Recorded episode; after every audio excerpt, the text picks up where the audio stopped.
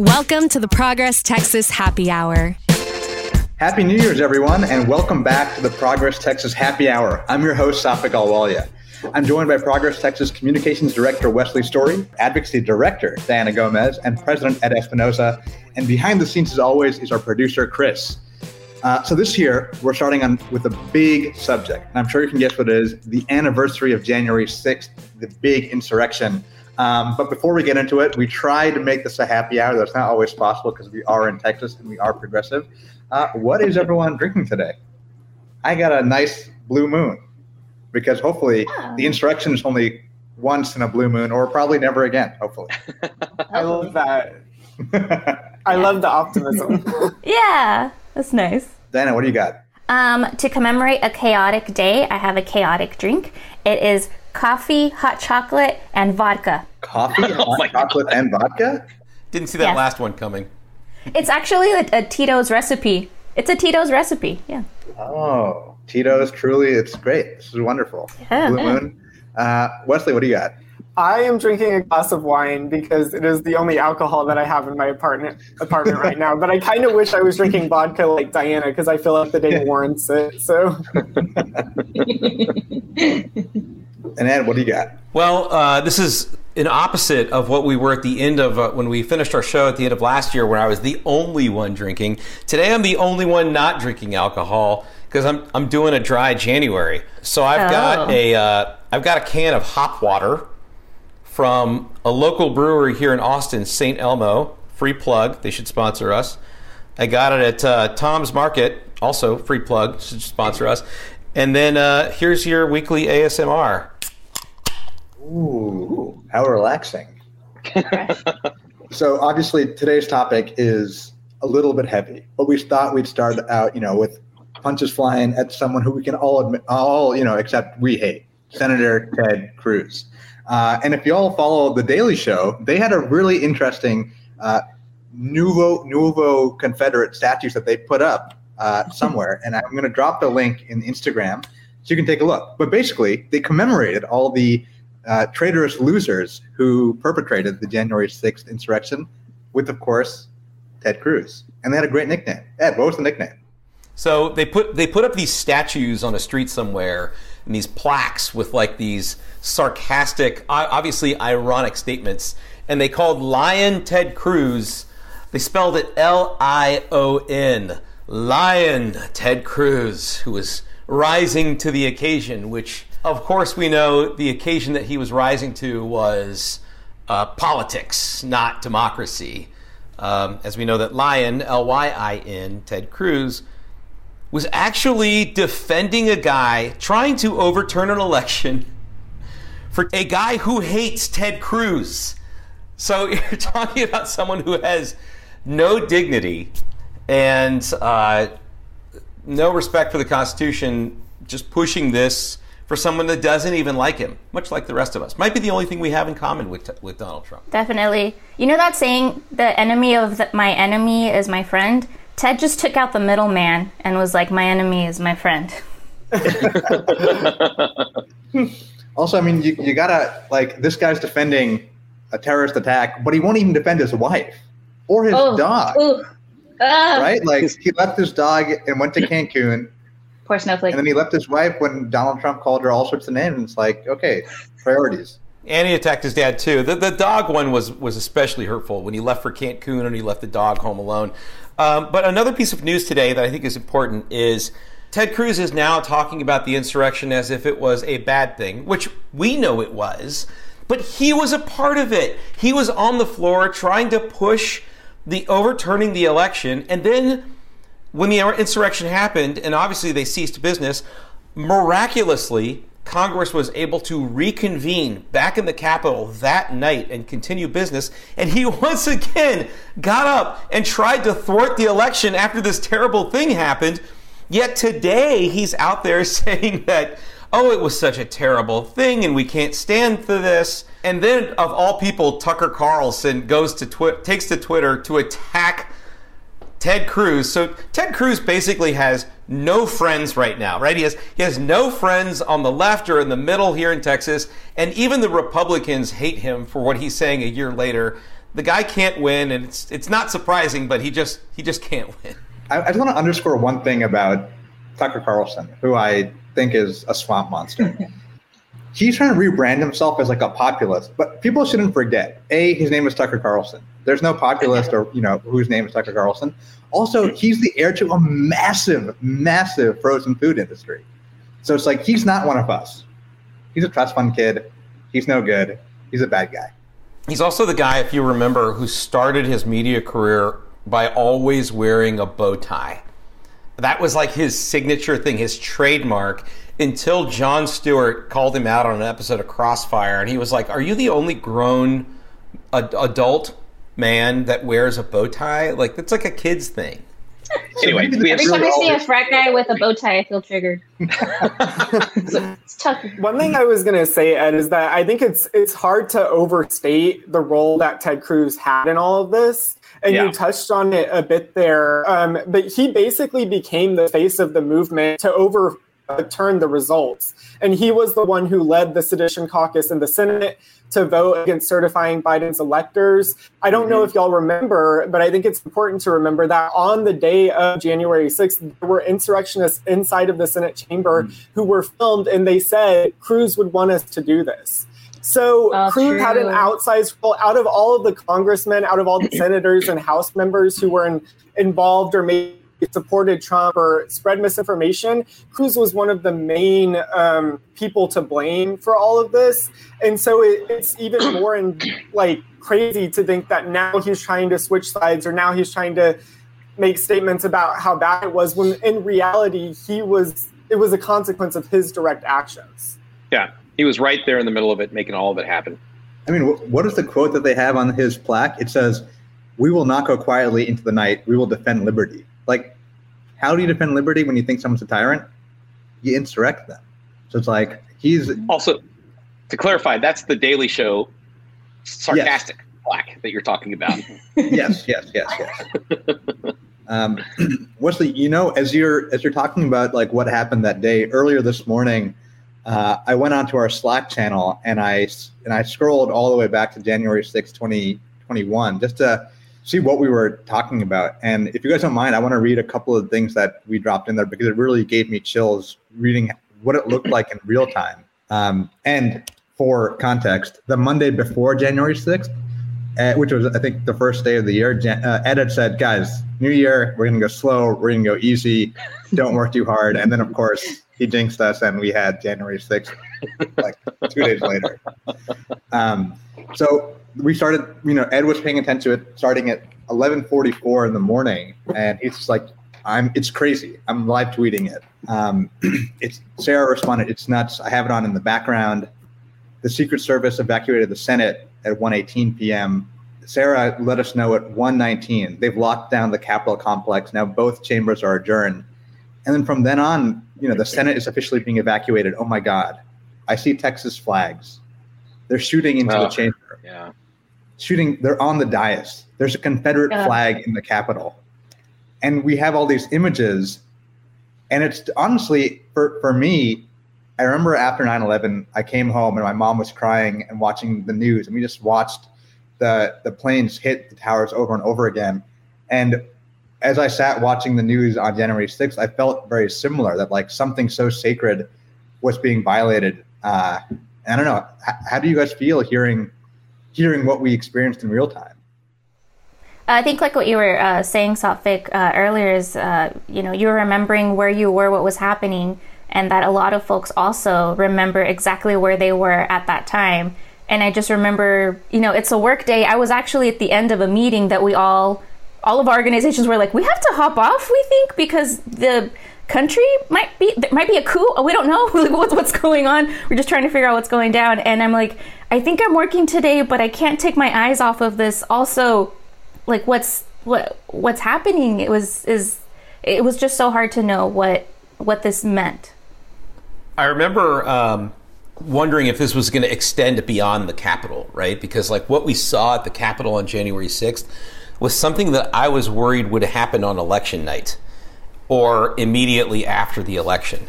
And I think the fact that the election did not get called on election night was helpful in, in stifling some of those emotions on, on one night. And the fact that it, it dragged out for a week, and it, it, by the time it was called, it was fairly anticlimactic, at least compared to a normal election night. But I was still concerned that that might happen. And I remember talking to our friends at the Democratic Party and the House Democratic Campaign Committee and saying that, you know, they were wondering, some of the other groups out there were wondering what sort of an election night gathering they should do because you still had a pandemic and they were like, okay, can we do something outdoors, small, uh, in a park maybe?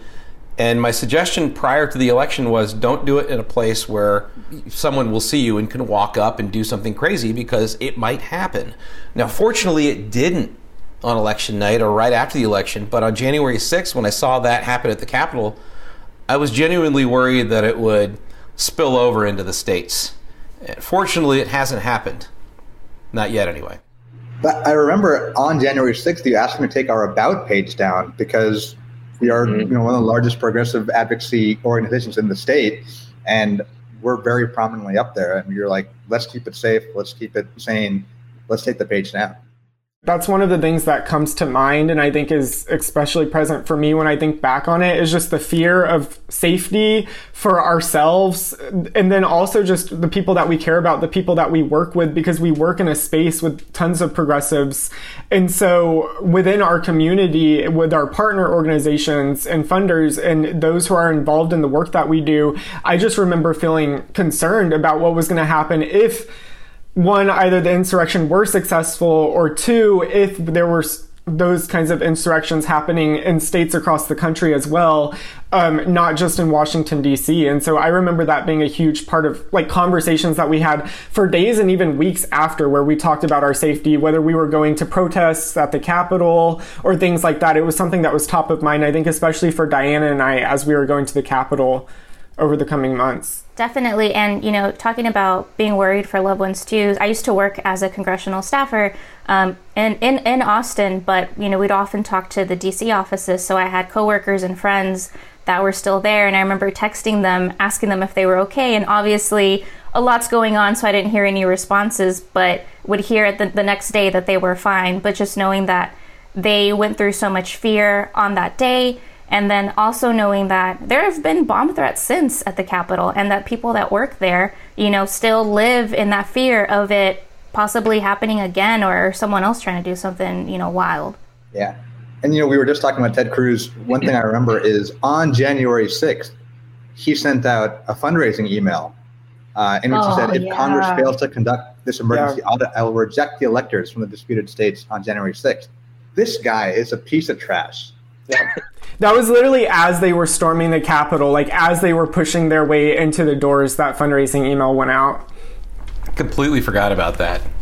Yeah. That was wild. Um, but you know, as, as, we're talking about it, it's important to think about like how is our nation talking about this, uh, mm-hmm. and I know like when I when I see how Republicans talk about it, it's it's almost like a different world.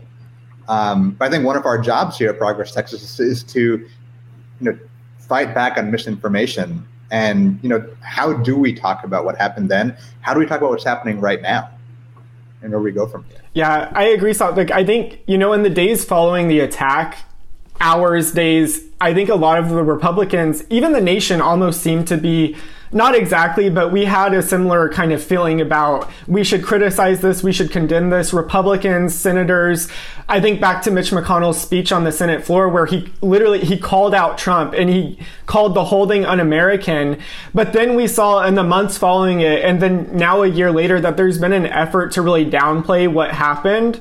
I think with a lot of Republicans midterms are coming up so they're needing to try to appeal to their extremist base. Oh yeah. And so I think, like you're saying, it's important to remember that day. And while it may be sad or whatever, it's important to remember what we were feeling, but then also to think about the messaging that we're seeing so that we can combat this kind of dimin- diminishing of the memory and diminishing, diminishing what happened. And so we actually wrote a piece last year that talked about messaging that we should use to talk about the insurrection and some of the highlights from that piece, I think one of the big ones that comes to mind is that we should not call these people protesters. They weren't protesters. They were white supremacists. They were domestic terrorists. They were insurrectionists. There are so many other words to use. Protester shows them too much respect. That's not what they were there to do. They were there to try to overturn the results of an election and try to over, overthrow the government um, and they committed violence against our government. And so we should definitely we should call it like it is. Call them domestic terrorists. Yeah, and I just for anyone who's interested, I just dropped that in the chat, and it'll be in the show notes for the podcast. Yeah, and definitely. And, and I know one other thing, uh, Wesley, with what you're mentioning, is that uh, a lot of the the ways that the Republicans were trying to message it is saying is saying that it, they were just protesters and trying to equate it to the BLM movement. Uh, but those that those are two completely different things, and it's very important to know to know that fact and especially knowing how uh, you know police reacted to a lot of the BLM protesters for you know just breaking a target window. Whereas we remember those visual images of the you know domestic terrorists those uh, insurrectionists climbing the walls of the capitol. That was wild. Um, and you know there wasn't backup. There wasn't a huge squad of police you know stopping them. So those were two very different reactions. Climbing the walls of the Capitol while waving big Trump flags, and then all of the Republican lies that followed that, saying, oh, they were just tourists, and how do you know they were conservatives? also, it was Antifa, and like, come on, right? Give me a break call up Antifa Human Resources and ask if they had any people there that day. You know, there's, there's no Antifa there. and to be fair, when I go on trips, I bring my gallows too. You know, I do. It's like a you put it in you. It's like carry-on luggage, according to American Airlines. So I get. I mean, I get. There were there were actual gallows outside of the Capitol. Crazy stuff. That's a really good point, Ed. I think when we're talking about messaging, one of the really important pieces of that is like identifying who's responsible, who we should hold accountable, who's to blame. So I saw early earlier today that Lindsey Graham tweeted about President Biden's speech this morning, and he said, What brought brazen politicization of January 6th by President Biden? And my response to that is that only one side tried to overturn the results of a Democratic election. This was a partisan event and it was innately political. So in the way we talk about this issue, in the way we talk about the insurrection, it has to be political. We have to address which side was responsible and who the bad actors were in all of this. Um, did you see? So that was what Lindsey Graham said today. But did you see what Lindsey Graham said a year ago today? Because uh, a reporter at uh, NBC News actually tweeted out what he said yet, uh, a year ago, which was uh, Lindsey Graham on January 6th. Trump and I have had a hell of a journey. I hate for it to end this way. Oh my God, I hate it. But from my point of view, all I can say is count me out. Enough is enough. Wow, what a way to rewrite history in your own Twitter thread from Senator Graham. How quickly the story changes when midterms are coming up, right? He's back in. He's back in it. it's absurd. And, and you know, so obviously there's tons of Republicans like Lindsey Graham across the nation who perpetrated this lie.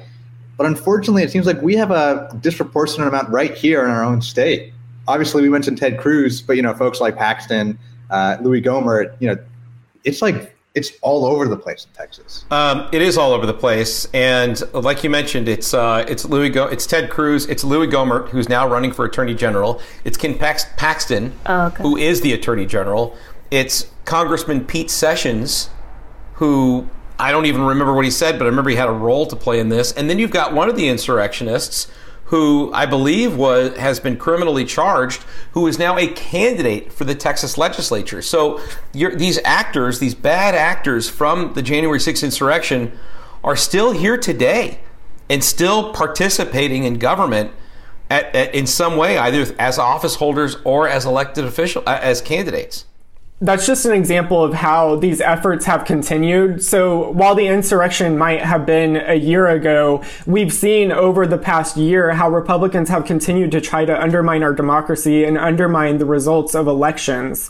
Um, I know the last year Diana and I spent fighting bad legislation in the Texas Capitol that was targeting elections, trying to make it harder for people to vote. There were bills brought up trying to promote sham reviews. And we've had some sham reviews in the state of Texas and across the nation. All of those reviews have shown that there's no voter fraud. It, there's not these lies it, they've reinforced that there are lies that are being spread. But the whole point of this movement and what Republicans are trying to do is they're trying to continue to undermine our elections and make it to where it doesn't seem like such a weird thing for us to do a review of an election so that in the next election whenever results come out that they don't necessarily like that feels like the norm. And so i think while it's important to remember january 6th we also need to think about the present moment that we're living in and what threats there are to the democracy happening right now.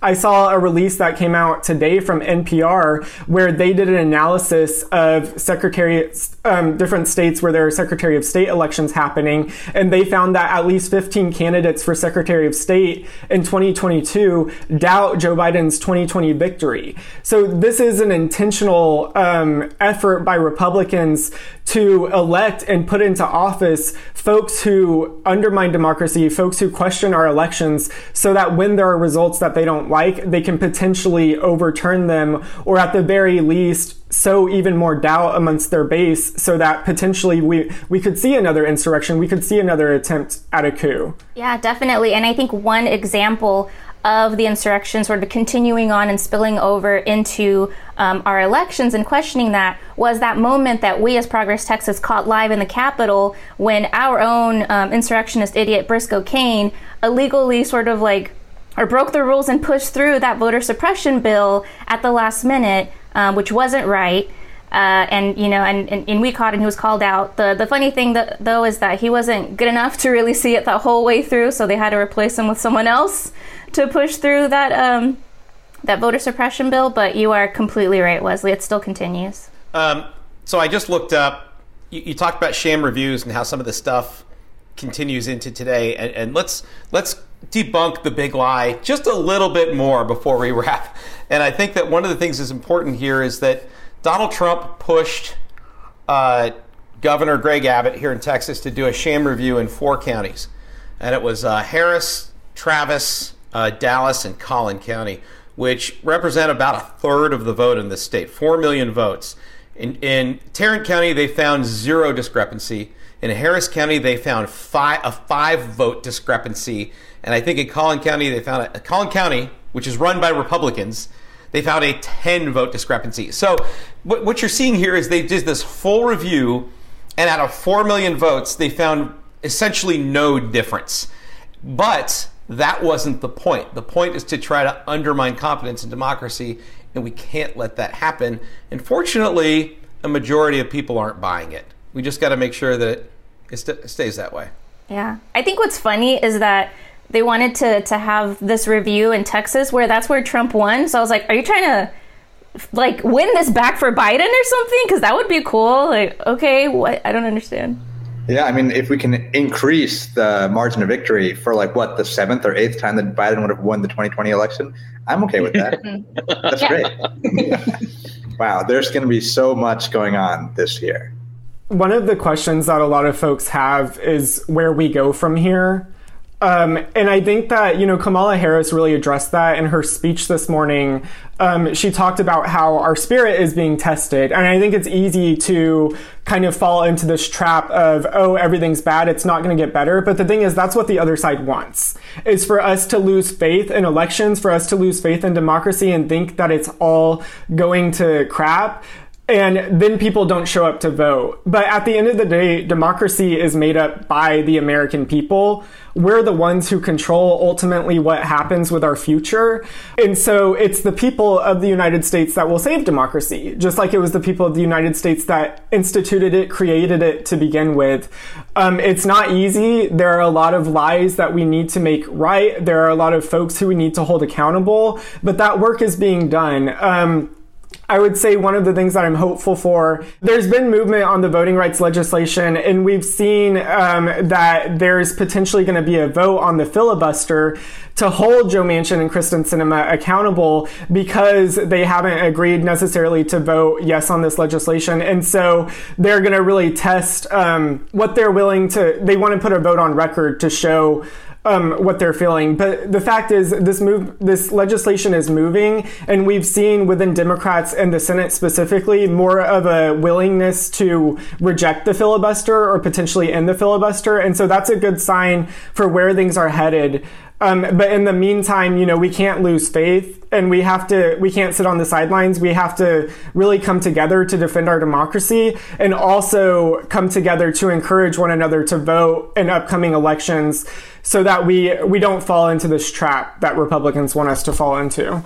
And that last point that Wesley made is really important voting in the upcoming elections because democracy is like a muscle, right? You have to exercise it to keep it healthy. And what that means is participating in the legislative process. It means your activism. It means the general election campaigns and supporting candidates, but it also means getting the people you know around you to show up and vote, not just in presidential years, but in midterm years, in primaries, and maybe most importantly this year, all the way down the ballot for positions like county clerk and city council, because those are the ones that really get overlooked but make a huge impact on your life and on the outcome of these elections. Your city council approves polling place locations. Your county clerk is the one that processes the election results. And in many times, these positions, uh, particularly the council positions, are nonpartisan positions. So make sure your friends are showing up and voting in these elections that, that happen off cycle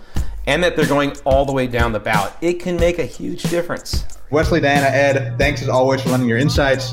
To everyone who's watching and listening, thanks for joining us. Head over to www.progresstexas.org to follow us on social and subscribe to our email list. If you're listening to us on a podcast, subscribe on your favorite platform and leave us a review. Have a great weekend, and we'll talk to you soon. Bye, y'all. Bye. Bye. Yeah. The Progress Texas Happy Hour is a production of Progress Texas, a rapid response media organization promoting progressive messages and actions. Find us online at progresstexas.org and on Facebook, Twitter, Instagram, and YouTube. The podcast is produced by me, Chris Mosier, with music by Walker Lukens. Please subscribe and share, and thanks so much for listening. See you again next week.